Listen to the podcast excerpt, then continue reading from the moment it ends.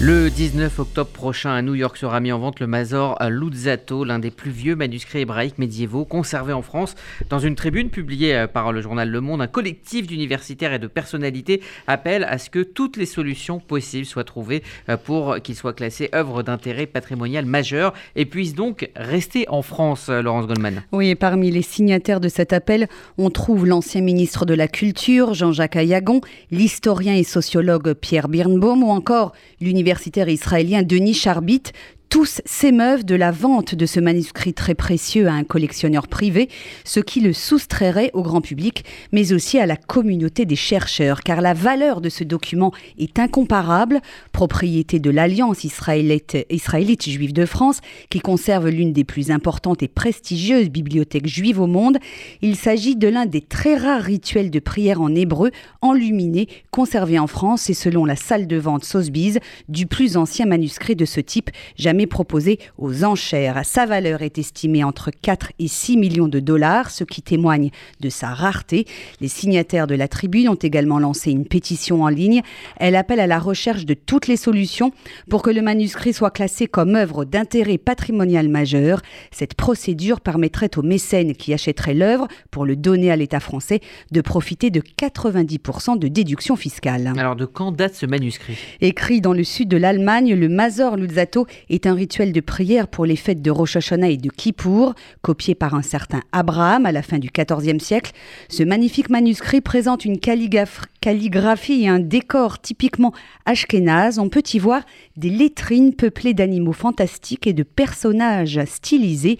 Le manuscrit a circulé en Europe et a été annoté au fil des ans.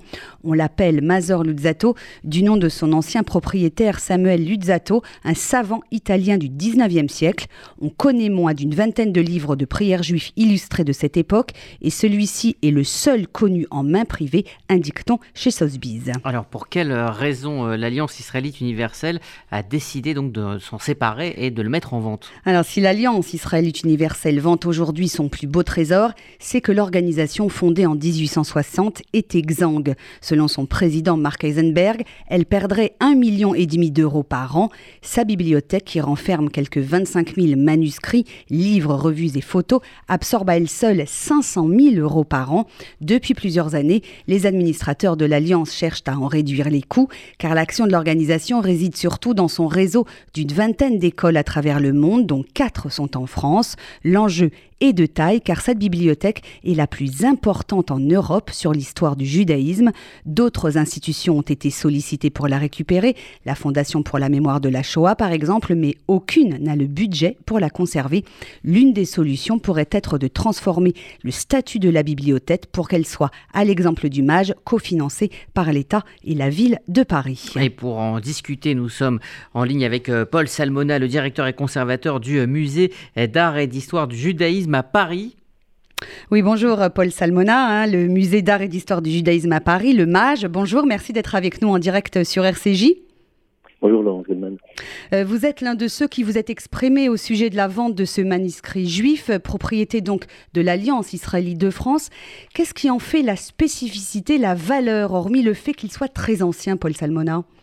Oh ben, Vous avez presque tout dit, c'est-à-dire que c'est un manuscrit euh, enluminé et un des plus anciens manuscrits hébraïques enluminés. Euh, et, et, par conséquent, euh, ce sont de très très rares, euh, rares documents. Il a été acquis en 1870 par la bibliothèque de l'Alliance israélite universelle, qui, il faut le rappeler, a été une, institution, extraordinaire institution et toujours de,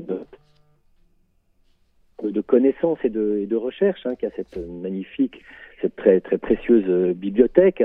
Et la perspective qu'il puisse qu'il soit vendu euh, est une forme de une forme de dépossession. C'est un symbole très triste pour le pour le patrimoine national. Le fait que ça soit un manuscrit hébraïque euh,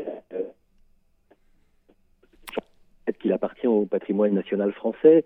Et donc avec un certain nombre de signataires, de, de, chercheurs, de responsables de patrimoine euh, et tout simplement d'amoureux hein, du, du, du, patrimoine juif, euh, bah, nous avons avons exprimé notre notre tristesse à l'idée qu'il soit vendu à l'étranger.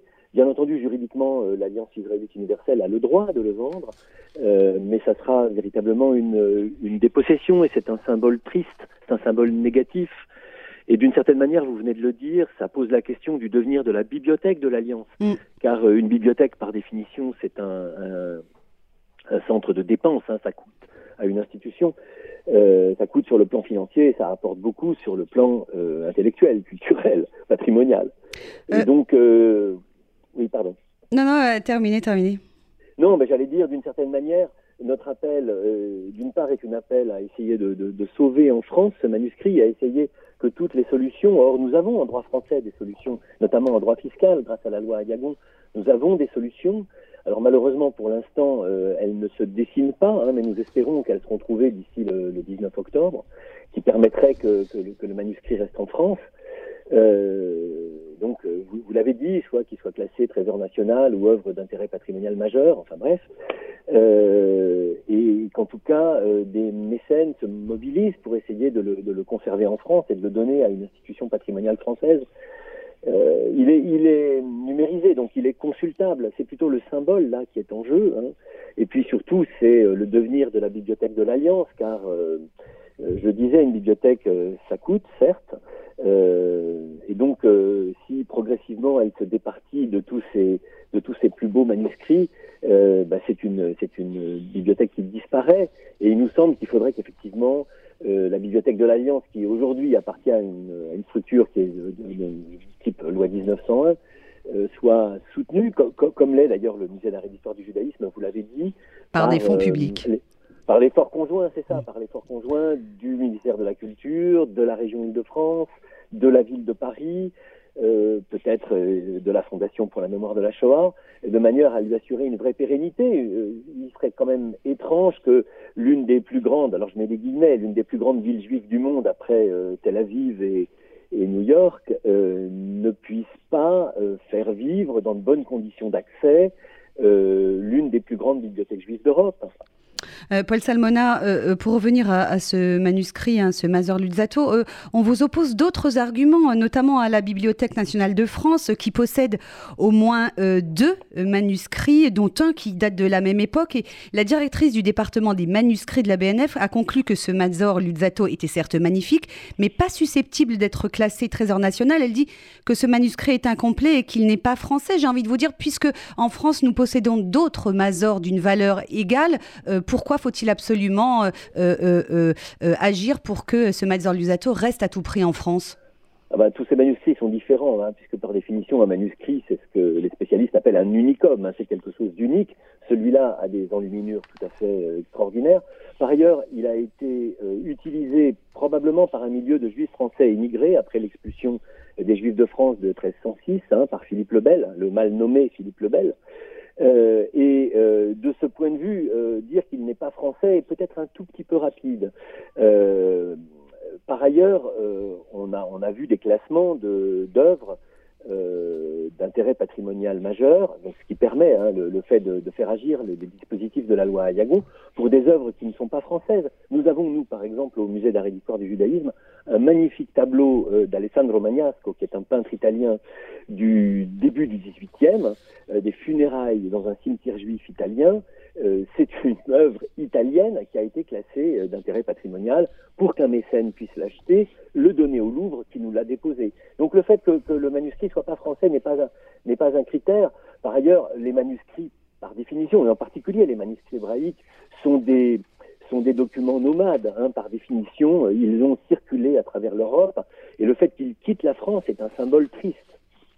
Merci euh, Paul Salmona, directeur et conservateur du musée d'art et d'histoire du judaïsme, donc le MAGE à Paris. Merci à vous d'avoir pris le temps euh, de vous exprimer sur l'antenne de RCJ. Laurence Goldman, nous allons accueillir maintenant euh, Roger Kuckerman, le vice-président de l'Alliance israélite universelle. Bonjour. Bonjour. Merci d'être avec nous sur RCJ. Euh, bonjour Roger Kuckerman. Euh, on vient d'entendre Paul Salmona, le directeur et conservateur du MAGE. Est-ce que la mobilisation et l'émoi que suscite au sein de la communauté juive, mais, mais bien au-delà la vente aux enchères de ce Mazor Lusato, vous a surpris? Je peux le comprendre, Paul Salmona a parfaitement exprimé euh, l'opinion de, tous les critiques qui voient avec tristesse ce trésor quitter la France euh, et les dirigeants de l'Alliance, euh, nous sommes nous les premiers à, regretter cette situation. Mais une institution, qu'elle soit association loi de 1901 ou, musée ou quoi que ce soit, ne peut survivre que si ses dépenses sont inférieures à ses recettes. Lorsque les dépenses sont supérieures aux recettes, il vient un jour où on ne peut plus continuer et où on risque la faillite. L'Alliance a vu depuis un certain temps ses dons et ses, legs diminuer et elle est confrontée à un déficit de la bibliothèque de 500 000 euros, déficit euh, qui euh, existe depuis déjà au moins une dizaine d'années et ça fait au moins une dizaine d'années que euh, nous essayons de trouver une solution. D'une part, nous avons fait des économies dans la gestion de cette bibliothèque, et d'autre part, nous nous sommes adressés à d'autres institutions qui pourraient éventuellement prendre la place de l'Alliance israélite universelle pour gérer cette bibliothèque et assumer son déficit. Et on était prêt à transmettre gratuitement à la Fondation pour la mémoire de la Shoah, euh, mais euh, la Fondation de la mémoire de la Shoah est une institution qui a des moyens considérables, mais elle nous a dit, et, c'est vrai, euh, que ça n'est pas sa vocation de gérer une bibliothèque. Même question posée au mémorial, même réponse. Nous sommes même adressés à la Bibliothèque nationale, donc en sortant de l'orbite juive nationale, la Bibliothèque nationale de France n'était pas intéressé non plus à reprendre la bibliothèque. On est même allé jusqu'à s'adresser à la Bibliothèque nationale d'Israël. Qui a refusé également. Euh, euh, même oh, réponse. Donc, euh, face à cette situation, l'alternative, c'était de fermer la bibliothèque. C'est une hypothèse que le conseil d'administration de l'Alliance israélite universelle a été obligé d'envisager. Et finalement, la proposition euh, qui a été faite de vendre un des trésors de, euh, la bibliothèque euh, s'est avérée une solution qui permettait d'assurer la permanence de cette bibliothèque pendant un certain nombre d'années. Jusqu'en 2030. Hein. ouais, Vous avez parlé de, de, l'échéance de 2030 hein, pour permettre à la bibliothèque de l'Alliance de, survivre, mais est-ce que là, ça signifie qu'à l'avenir, si une autre solution n'est pas trouvée, euh, cette bibliothèque, qui est l'une des plus importantes bibliothèques juives au monde, sera obligée de vendre une nouvelle fois l'un de ses ouvrages, un de ses joyaux pour continuer à exister? Est-ce que vous réfléchissez à une solution plus pérenne?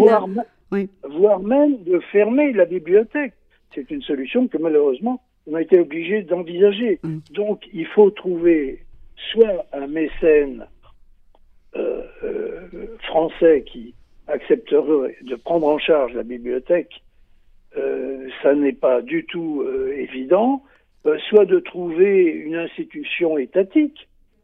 effectivement, l'idée de la ville de Paris ou de l'État sous l'une de ses formes serait, serait possible. Euh, mais euh, quand on voit la réaction de l'administration, quand on demande euh, de bénéficier de la loi Hayange, ben, la réponse de l'administration, c'est que il y a d'autres trésors similaires et, il n'y a pas lieu de donner ces avantages fiscaux qui permettraient de résoudre le, problème posé. Donc c'est une situation très difficile que nous traînons depuis au moins dix ans qui euh, creusent un, déficit euh, et, les conseilleurs ne sont pas les payeurs. Euh, nous nous sommes adressés à tous ceux qui auraient pu nous aider à trouver une solution finale et elle n'a pas été trouvée malheureusement.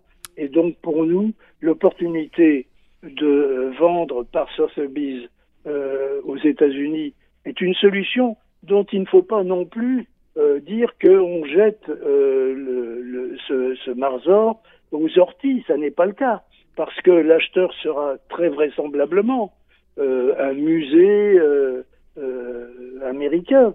Et donc ce trésor sera disponible pour les chercheurs. Ça n'est pas donc une situation qui est totalement désespérante. Merci euh, Roger Kuckerman euh, d'avoir pris le temps de nous donner ces explications. Je rappelle que vous êtes vice-président de l'Alliance israélite euh, universelle. Merci à vous et merci Laurence Goldman pour la préparation de ce dossier.